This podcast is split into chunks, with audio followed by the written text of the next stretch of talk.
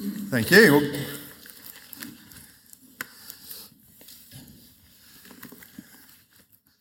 Those of you who don't know me, I've um, been part of the Christian Family Centre for um, over 30 years now.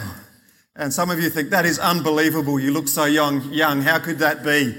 Um, no, but at about 12 years of age, uh, my family, uh, mum and dad, moved to the Christian Family Centre at Seaton, um, and that's where um, I grew up and um, have been connected with the Christian Family Centre and part of the church there. Was on staff as the youth pastor down at Seaton um, for uh, about seven years, um, served in the church there, got baptised there, got married there, baptised by Pastor David Smythe there at the Christian Family Centre, uh, married there at the Christian Family Centre to my beautiful wife Sondra.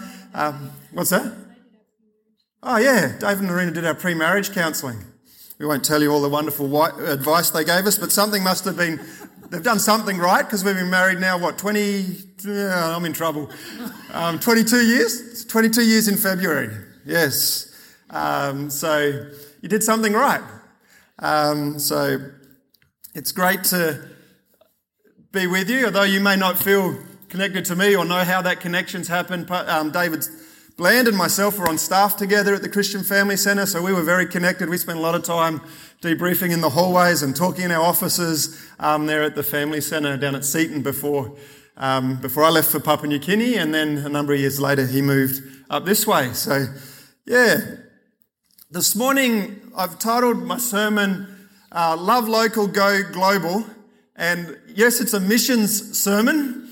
Um, and I love to preach about missions, but this was the request of Pastor David. So um, don't think I've just come to beat my missions agenda or missions program or something like that, but he has, he's asked for me to share a, a missions focused message.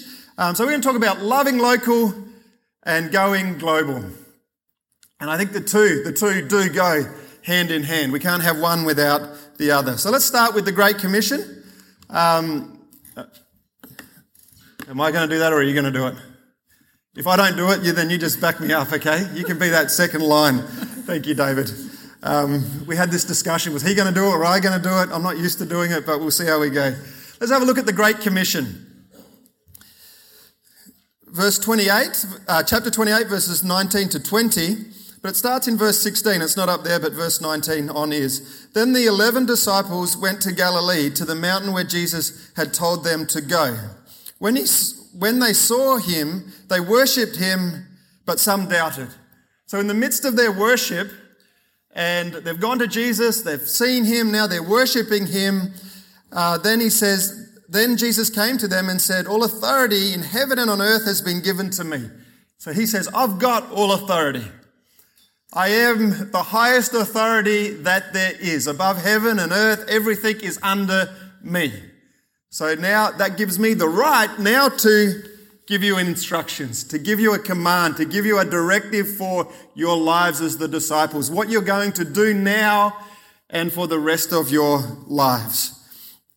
So he says, Therefore, go and make disciples of all nations, baptizing them in the name of the Father, the Son, and the Holy Spirit, and teaching them to obey everything I have commanded. And surely I am with you always to the very end of the age. So the disciples are there, they're worshiping him, they're loving Jesus, and he says, Well, I've got all authority. I've taken that position of authority. Now I'm giving you a command and instruction. Go and make disciples. Go and preach the gospel. Go and tell people about me. Not just in your little area, not just to your people group, but to all, to the ends of the earth. And then Acts 1, verse, um, here we go, I'll get this. There we go. Acts 1, verse 8 says, This is after Jesus has died and his resurrection, and now he's um, about to ascend to heaven. He says, But you will receive power when the Holy Spirit comes upon you, and you will be my witnesses in Jerusalem and in Judea, Samaria, and to the ends of the earth. That to me sounds like loving local and going global. That it's a local mission, a local evangelism, but it's not just thinking about one little, one spot. It is actually having a mindset for all the nations. As we go to all the nations, you see all sorts of things. I took that photo. Um, this guy has, is not on the bike, he's pushing the bike, but the bike is loaded up with um, coconuts. This is, photo was taken in India, but at the ends of the earth, you see all sorts of different things. Um, and so that's one of the things. This picture is a, a vehicle that I travelled in for three hours. Pastor Barry was in the front. This was in September this year, last year, and myself and another pastor from Australia were in the back on the worst road that you could possibly imagine. Um, that little vehicle, we hit every bump. The driver that was driving it, Pastor Barry was actually giving him instructions on how to drive. Um, he knew how to get into first, then second, and third, but didn't realize that when you slow down, you should go down to second.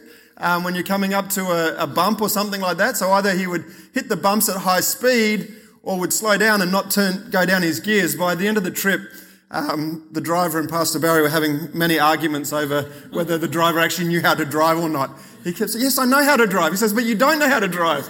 Um, so they were having a, a, a, long debate over whether he knew how to drive or not. But that three hour trip was a very long trip. I felt like I was going to the ends of the earth. Um, this is um, just out of Imphal. Imphal itself is a city um, that every building looks like it's old, even the new ones.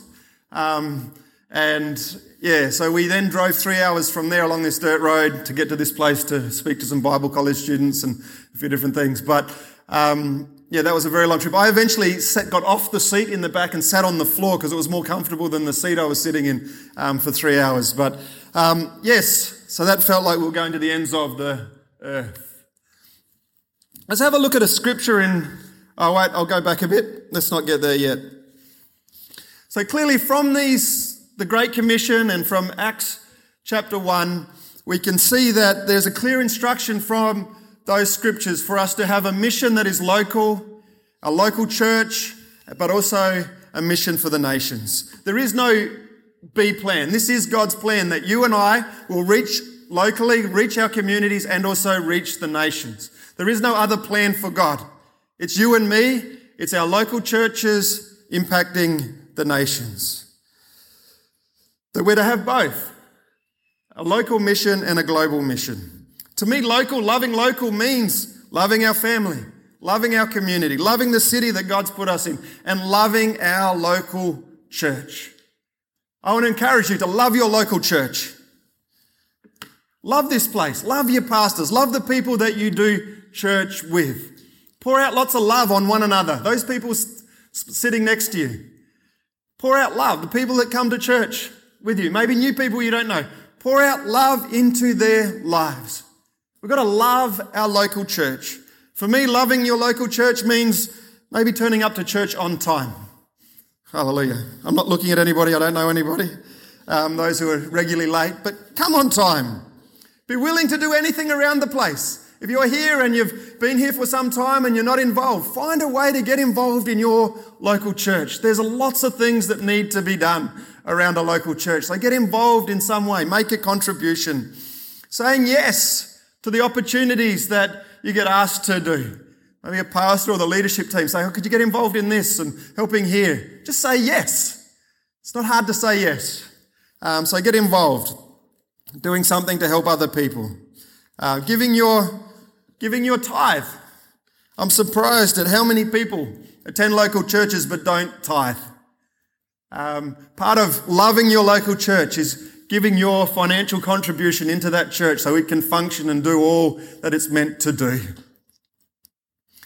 Another way of loving your local church is by not criticizing your pastors, criticizing your leaders. It's so easy to complain and criticize. And I remember a time when I was at Seaton that there were some young people who started to complain and criticize about Pastor Bill.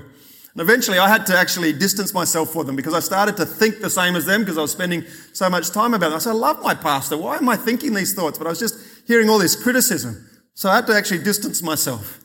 Um, but eventually they didn't continue to go to the church and a number of them have actually left church altogether, but they allowed criticism to come in. So don't criticize. Another way to love your local church is by just welcoming new people that do come along. So let's love our local church. Love this place. Love being here. Love worshiping. Love attending um, because it rubs off on everybody else that comes along. Now let's move on to Isaiah. In Isaiah 58, there's, there's time in Israel's history, and the people were doing a lot of spiritual activities, but they weren't getting the answers to their prayers.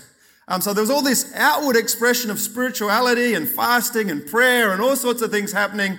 But God said to them, This is not, you've missed something in this. You've missed my heart. You've missed what I'm about. So verse 1 to 5 talks about that, but they'd missed the point. But verse 6 tells us, verse 6 and 7 tell us what God is looking for in our spiritual activity, what sort of response that He's actually looking for from each one of us. Verse 6 says, Is not this the kind of fasting I have chosen? So they were talking about that, all their fasting. So, well, you're fasting, but nothing's happening. So say, well, this is the type of fasting. This is the type of spiritual activity I want to see to loose the chains of injustice, to untie the cords of the yoke, to set the oppressed free, and to break every yoke. Verse 7. It is not to share, is it not to share your food with the hungry and to provide for the poor wanderer with shelter? When you see the naked, to clothe them and to, and not to turn away from your flesh and blood. He's saying, I want your spiritual activity to actually produce something that actually impacts other people's lives. That has all that spiritual stuff that you're doing. It's all about you. It's all about self. It's all about what you're going to get. And God is saying to them at this point in time, I don't want that. I want you to have a heart for others. So they'd completely missed the heart of Christ. They'd completely missed the heart of the Father. And if we look at Luke,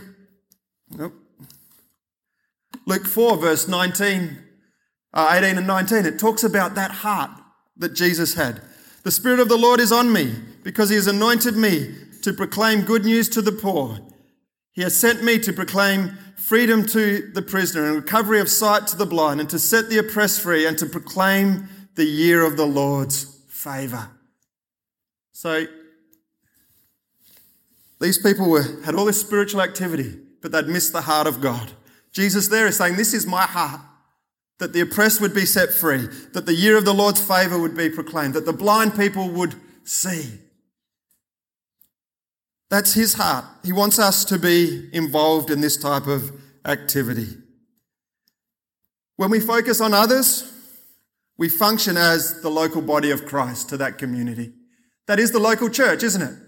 Proclaiming the year of the Lord's favor. And I want to tell you, we're in a new year, it's 2018. Well, today, this year is the year of the Lord's favor. And maybe you feel oppressed, or maybe you feel that you're, you're, there's blindness or darkness or trouble around you. And I want to tell you, God's favor is towards you. You're not in this place by accident. You're not following Christ by accident. I've been following Christ for over 30 years. But I can say with confidence that this year is the year of the Lord's favor. That his favor is upon me. Not because I do missions work or this or that, but because He has chosen me and called me. God's favor is upon you. And today, if you need to hear that, that you feel like, God, where are you and what's going on? Maybe you feel oppressed or down or difficulties or just 2012 was a year of struggle for you. Let me tell you that this is the year of God's favor. God's favor and blessing is upon you because that's what He does is a God who picks us out, picked me out. I lived in, grew up right in the middle of central Australia in a little Aboriginal community of 800 people. Really a place of insignificance. No one goes to right in the middle of the desert. But God picked me out. He chose me. He saw me and rescued me and saved me and put me on a path of favour and blessing from Him. It's the same for you. Maybe you feel like I'm just a nobody or from nowhere. But let me tell you, God's favor and blessing is towards you. And when we get that revelation and we get that understanding, it causes us to shift from thinking about ourselves to thinking to others.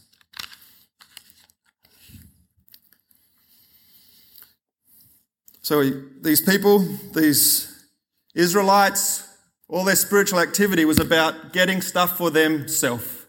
God is saying, oh, let's, actually flip that around and say, well, it's not about getting stuff for yourself, it's about actually doing something for others. And that was God's whole purpose of the nation, for the nation of Israel. He wanted them to be a leadership nation for nations. He said to Abraham, I'm going to bless you so that you would be a blessing. So all the blessing that we receive is to be a blessing and to pour out that blessing onto others. And we live an amazingly blessed nation. As I travel around, I well, particularly when we went to Papua New Guinea there and started to live there. Um, the first year we went to so many funerals. Um, people dying very, very young of things that I know that in Australia that person would not die. And man, it did our head in to realize how blessed as a nation we are, but how, how come this is not available for them? Friends and family members of people we know. But man, God, we, are, we live in a blessed nation not just with medical, but so many things that God has blessed us and opportunities God has given us to be a blessing to the nations. So it's easy for us to allow our spiritual lives to be focused on us. Let's turn that around and make sure that our the focus of the blessing that comes towards us is that we can then bless others, whether that's in our local community, whether that's a blessing into the family that you're in, or here in your local church, or somewhere in this community up here or in the city of Adelaide, but also think, okay, I can be a blessing to the nations. There's a promise.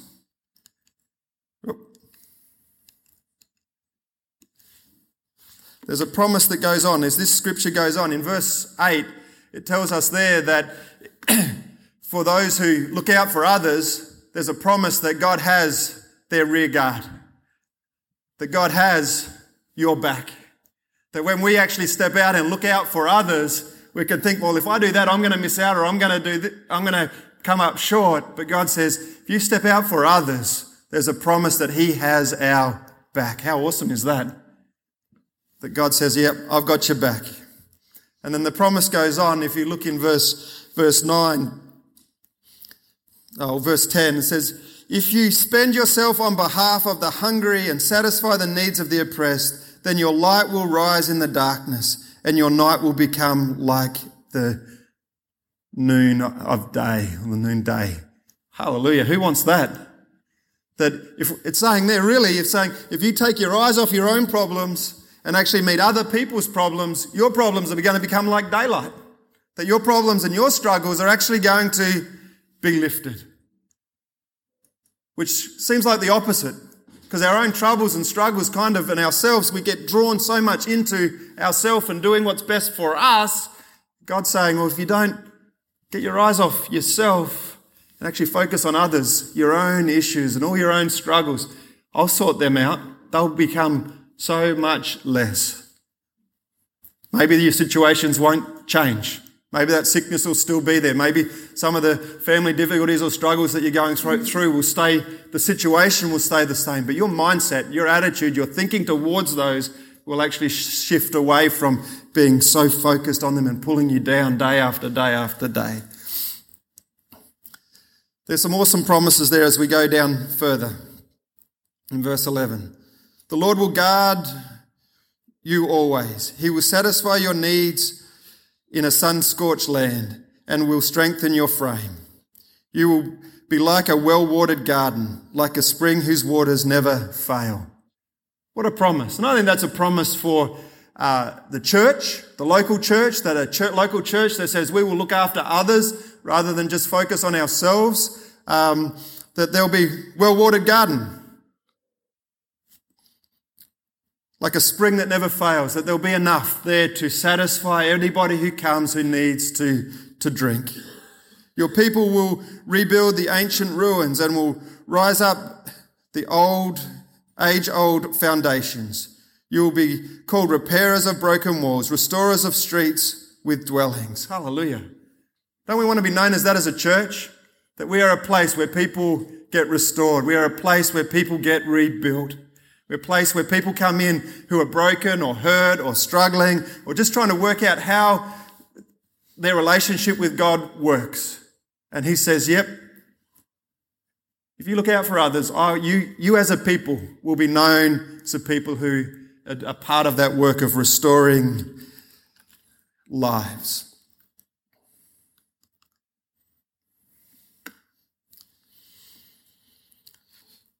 So, as we keep strong churches, we have a global impact.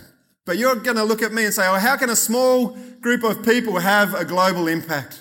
You look around and I don't know how many people are here, but you can say, we're not, compared to a nation of India, which is 1.2 billion people, we think, well, how can we have a global impact? How can we impact the world with being such a small group of people? And that thought or that fear can come in, that issue can come in. The disciples were in a very situation where there was just 11 of them. This is a small group of them. And if you have a look at John 20, verse 19 to 22, talks about the disciples being scared and afraid and locked in a room. They put themselves in this room and they locked the door because it says, it says in there that they were scared of the Jews. The ones who had just killed Jesus, the ones that Jesus had told them to go and reach and evangelize and minister to, they were scared of them and they'd locked themselves in this room. Jesus comes into that room and says, Peace be with you. And the disciples are happy. All their fear, their worries, their anxiety have gone. And they're thinking, This is great. And then Jesus shows them his hands and his feet, shows them how much he loves them. And then he says, Peace be with you. And they're going, Yes, Jesus is with us. His presence is here. We're in this little safe space. We can stay here. It's all good. But then Jesus says, Peace be with you. As I was sent, I am now sending you. I'm sending you out to the nations. I'm sending you out to those people that you're afraid of. I'm sending you out to the thing that you think is impossible. You're going out to impact the nations.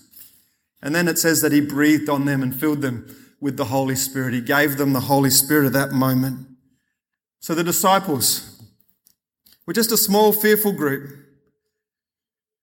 But by the presence of Jesus and the infilling of the Holy Spirit went on from that moment to have a global impact. They had a choice in that moment. Would they stay in that room and stay there forever or would they launch out? Would they reach out? Would they overcome their fear and go forward? By Jesus' presence and by the breath of his Holy Spirit, they moved and transitioned from being in that small room to being a group of 12 people, 11 people, then one was added 12 people who impacted the nations and fulfilled and outworked, started to outwork the Great Commission. Let me tell you about this young lady. Her name is Eliza, and um, she is from India. Um, she doesn't look like your classic, classic southern Indian, but up near the Chinese border, the, the Indian people up there look a, a lot more of what we would look or Filipino or Asian. Um, but she's, um, she's a wonderful young lady, um, and a number of years ago, we brought her to Papua New Guinea and she was trained there when we were living there. She was on staff and doing missions work and part of our missions training school. Um, at the beginning of, not last year, the year before, at the beginning of 2016, um, she left Papua New Guinea, went back to India, and we sent her down to a place called Jalpaiguri, right on the Bangladesh and India border. And there's military everywhere, there's people everywhere, but we sent her there with a team of three girls, rented a house, and said, You girls are here to plant a church. Um, and in Indian culture, they um, girls don't do that. And they, the three girls that we sent in Indian culture are, are of a low caste. So many people that they went to see actually wouldn't even give them a cup of water from to drink out of a cup that then they would drink out of later. They would give them a bottle or they'd give them something else, but they wouldn't allow them to use their own utensils, their own cups, their own things. So these girls are really ostracized. These girls are really, by many, pushed away. Um, but now, this is on top of the house that we've rented for them. This was in September this or last year. They have a service there with about 20 people coming along. Um, not all of those are Christian yet, um, but a number of them are. And uh, late last year, we, well, the, sorry, late 2016, we had the privilege of baptizing their first convert there in that, that place of Jalpaiguri. But these young girls, three of them, who could have thought, let's just stay where it's safe. Let's stay where it's not difficult. Let's stay where we're not going to be at risk. Have stepped out, have been sent out by faith, and have actually started a church. Um, last Christmas, not this just one, the one before that, they had 100 people uh, come to their house at Christmas time to celebrate Christmas with them. No, nowhere near any of half of those are Christians or whatever. There's only probably a handful that would be Christian. But they came, they sang carols, they heard the gospel message, they got a feed, um, and they were willing to hear this message because these, or because Eliza was willing to go and base herself in that town right there on the Bangladesh border. Part of what we do there as well is um, the girls at the, the school in West Bengal, um, which is about an hour, hour and a half's drive from Siliguri to Jalpaiguri, um, we have a, a sanitary pad um, system where the girls sew, uh, sew up and prepare and make washable sanitary pads because there's a huge issue for this for ladies in, in India. Um, a lot of ladies don't have the finance to buy um, sanitary pads, and if they do, they've been sitting on the cells for so long that they're actually getting infections because the, um, of the sanitary pads. So we're actually uh, producing ourselves with our students um, cloth sanitary pads that can be washed and hung out, and people um, they just look like a bit of material, colourful material that no one's embarrassed to actually see hanging on the line. Um, but it's actually meeting a need in the nation of India. Um, so our girls sew them, and this is part of the distribution of those sanitary pads. And they had about 30 ladies come just to receive those sanitary pads. And in another city um, where we do a similar thing, they had over 100 ladies come wanting to actually receive uh, the sanitary pads. And, to, and as we present those, we always present the gospel. Um, but meeting a need, meeting an issue, um, but with a presentation of the gospel. But these girls, Back to Eliza. She stepped out in faith, full of the Holy Spirit, full of faith, and believing that God would use her to impact others as she's meeting the needs of the people in that community.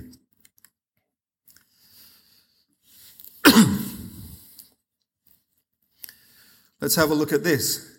Loving local and going global means getting involved. You cannot stay inactive. We need to get involved as a local church, it means getting involved. And I love this story in 1 Samuel 14, verse 6, talks about Jonathan and Jonathan and his armor bearer. You, you probably know the story. Samuel, his father, was the king of the nation. And he'd led the nation for some time, but he'd led them into defeat and rebellion against God. And basically, there was a handful of them sitting under a pomegranate tree. The enemy was all around them. They were sitting, sitting there stationary, going nowhere. Oppressed, disappointed, discouraged.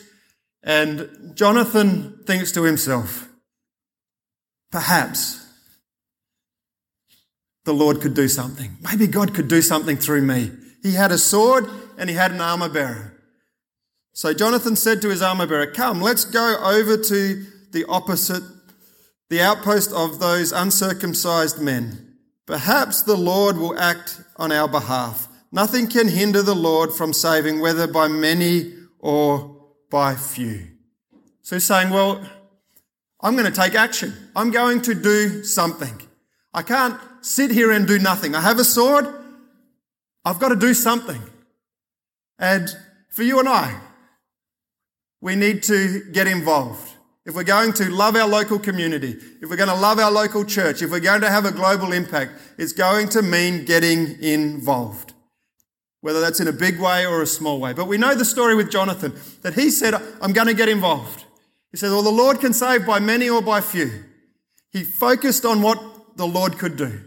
He knew that he was just one man with one sword and his, his friend with him. And that had all the armies out to battle and been defeated. But he thought maybe the Lord could do something with me. I like the word perhaps there. It's not that he's got a definite certainty. Well, if I step out in faith, God will has to do something. He says, maybe God could do it. And his plan was this. If we, we go over to the enemy and we stand out in front of them and tell them we are here, and if they say, we'll come down to you, that means basically we're dead. We've got to run for our lives. Or if they say, come up to us, that means God's given us the victory. And they went over and they crept over to the enemy's camp, the outpost. And the enemy, they stood out in front of the enemy, revealed themselves to the enemy, and the enemy said, Here we are. They're, sh- they're screaming and shouting, say, Here we are. They said, Come up. So they had to climb up a mountain. That is the worst place to be in a battle, is on the lower ground. If you want to take a position in battle, hand to hand combat, you want the higher ground. So they were coming from the lower ground. They were coming from a position of defeat, of low. They came up into a battle. They got a victory right there that day. And then the scriptures goes on to tell us that not only did they get a victory there in that local, that little spot where they picked a fight, that God confused everybody and they started to push the whole enemy back, these Philistines back. And then David, uh, Saul sees what's going on, so he joins the battle. And then all the Israelites who were living in fear and defeated and up in the mountains, they come in and join the battle as well. And it says God gave Israel a great victory that day. How did that victory start? It started by just a young boy saying, I can do something. Perhaps God will work with me. Perhaps I'll take a step of faith. I'll take some risk. I'll do something. I can't just sit here and do nothing. He says, I'll do something. I'll step out. I'll get involved. He got involved in the battle and led the whole nation into a great fight that had an impact across that whole nation. So we need to get involved. And maybe many of you are involved in so, so many ways. But as we begin 2018, is there another area? Is there some areas that the Lord is specifically saying to you, I want you to step out in faith in, I want you to get involved with? Maybe you've never thought of running a, a house group or a connect group, I don't know what you call them here, or a fellowship group in your home. Maybe you could say, Yeah, or something's been stirring to you, and you could go to the leaders and say, Yeah, I'd like to be involved in a fellowship group, a connect group. I want to participate in my local church. I want to get more involved. Maybe you can help with the Sunday school. Sunday schools all around the world are always looking for more workers. I don't know if it's the same in this church, but they're looking for people to get involved. Maybe you can make a contribution there. The skills and talents that you've got, find a way to use them to love your local church, to love your local community. How are you involved? Maybe you can get involved in going on a missions trip. And I know from here, the church uh, in the past and uh, has done trips to Myanmar. I think Pastor David Bland is thinking of going, or he's planning to go back there again this year. Um, I'll invite you on a trip with him. I'm not going, but I will invite you to go with him. Um, I don't know if I'm allowed to do that or not. He can tell me off later. Um, but maybe you've thought about going on a missions trip. Get involved some way. Explore what God is doing out in the nations. Go for a week or two to Myanmar or somewhere else that um, you can engage with in the nations um, and be involved. I know for me, my first step in terms of international missions was going to Papua New Guinea as a university student. I had a choice to make buy a car that was a nice car or buy a bomb of a car and go on a missions trip.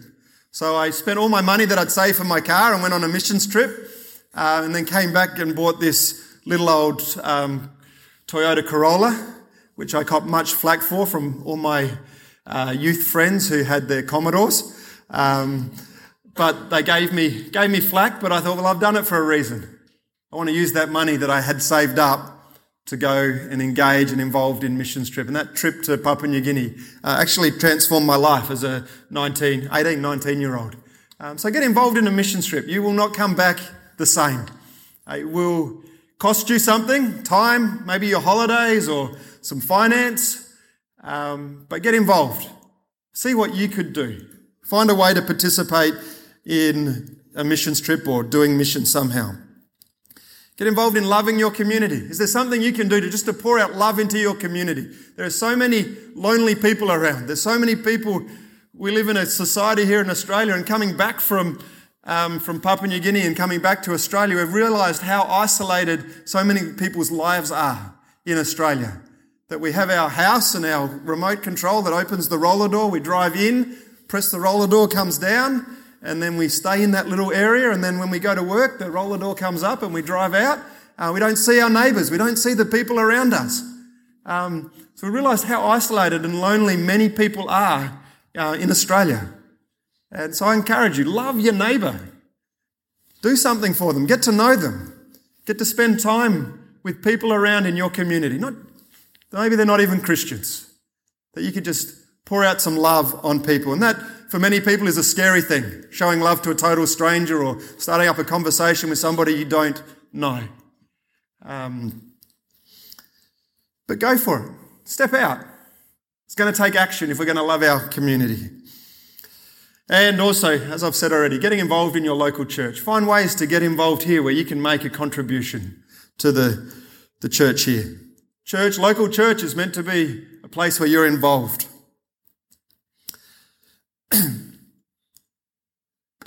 Let's ask for increase, but ask without doubting. Can we believe or ask for increase for this local church? Could you set that in your prayer agenda that, God, we want our church to increase in number, that we want more people to be here. We want to have this place full and have to put on extra services. We want to have more people attending. And that can sound a very arrogant thing to ask for, or a very bold thing to ask for, or even sometimes we say, well, does God really want us to grow or to increase? In, um, in James chapter 1, verse 6, James, when referring to asking for wisdom, says, Ask for wisdom. If you lack wisdom, ask for it. But then he says, Ask. But when you, be- when you ask, you must believe and not doubt, because the one who doubts is like a wave on the sea, blown and tossed by the wind. He says, Don't ask, but without doubting. I like added to that, then you look at this next story in Mark chapter 9, verse 24, is the man who asked and wanted his son to be healed, but then found that he didn't have the belief. So then he says, I do believe, help me overcome my unbelief. So maybe we can think, oh, yes, we want this place to be full, but there's doubts or this thing, why hasn't it happened before? Or we've asked and you've been asking for so many years, but it hasn't happened. But continue to ask. We can ask with confidence because it is God's will to reach people's lives and to be a place where God uses us to repair the brokenhearted. We can have absolute confidence and boldness to ask and ask and keep on asking for this place to be full up, for more people to come to know Christ, for more people to be in this church. Why not? If we can ask without doubting, because we are believing and we are asking for something that is the heart of God, that people would be set free, that the brokenhearted would be restored, that people who are lost would know Jesus Christ. So let's keep asking. Let's not give up on faith and not give up on believing that this place would be full and overflowing Sunday after Sunday after Sunday. It's not the wrong thing to ask. It's not a selfish motive. And we've been going through this in Cairns because the church we're going, going to has just bought in, a, in the process, subject to council approval, we will have our own property um, after 15 years of, as, of renting a school hall. And um, we made a bold step of faith to actually buy a property. Uh, it's a three shop lots. Um, and if the council give us approval, because we've got a few little parking issues with the council, but if they can get over being one car park short, um, we may have approval. So hopefully this week we'll um, get our answer from council and um, the pastor there, Pastor David Wright, I think he preached here last year or the year before. Um, we've stepped out in faith and moving into that. But we're, as a church, stirring ourselves to ask and believe that as we move into that new property, um, that we would actually be able to fill it and we're saying, is that the right thing, wrong thing to ask? Some, some of the people in that church have been there for 15 years and they've been asking for a property for, for almost 10 years. Um, but now they're seeing the answers to all those prayers. So we're excited and believing that as we step out in faith into that place, that there'll be many new opportunities come our way. Well, Jesus is committed to building his church. Matthew 16, verse 19, Jesus said, I will build my church, and the gates of Hades will not come against it. What a promise. Ah, we are part of something that is so strong. We are part of something that Jesus Christ is building.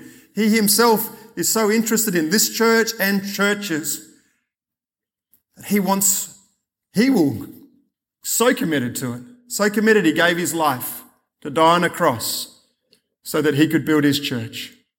And then he says, Well, I've blessed you. I pour out my blessing and my favor upon you. I want to bid you to be part of my plan of reaching the nations, reaching your local community. There is no B plan. So for you and I, the Great Commission is something that we all need to engage in locally, sorry, personally, at a local church level, as well as a denominational level, at all levels we need to engage in the Great Commission. It, Christ is committed to it. He gave himself so much to it and then gives us a commandment with all authority to be involved at, all, at a local level and a global level. Let's pray. Father, I thank you for your great commission. I thank you that you gave yourself for lost and broken people, that you gave yourself that all nations, all tongues, all tribes, all people groups would come to know you. And Father, as we hear those words, we can be challenged of how we can get involved. We can be challenged of it and be overwhelmed by how big the task is. But Father, I just pray right now that through your Holy Spirit, like you came to the disciples in their fear in that little room and you breathed on them and you were with them, you showed them your love. Father, I pray that you would breathe on each one of us by your Holy Spirit for 2018 and show us individually, show this local church, um, show us how we can be involved in loving local and glowing global. You're committed to it. You said you would build your church. And Lord, you use us as individuals to make our contribution, to be involved, to reach the nations. So, Father, I pray for each person here that you just speak to them by your Holy Spirit. Encourage them, guide them, show them. Father, those that you are pushing towards making a decision to get involved in a way that they've never been involved before, Father, that you would um, give them the boldness and the courage to overcome their doubts or fears or worries to step out and say, Yeah, I'm going to be involved. I'm going to engage in that new area of activity or in, in a deeper level or a new way, Father, as you draw them forward. Father, we thank you for your favor and your grace that you pour up, out upon each and every one of us. In your mighty name I pray. Amen.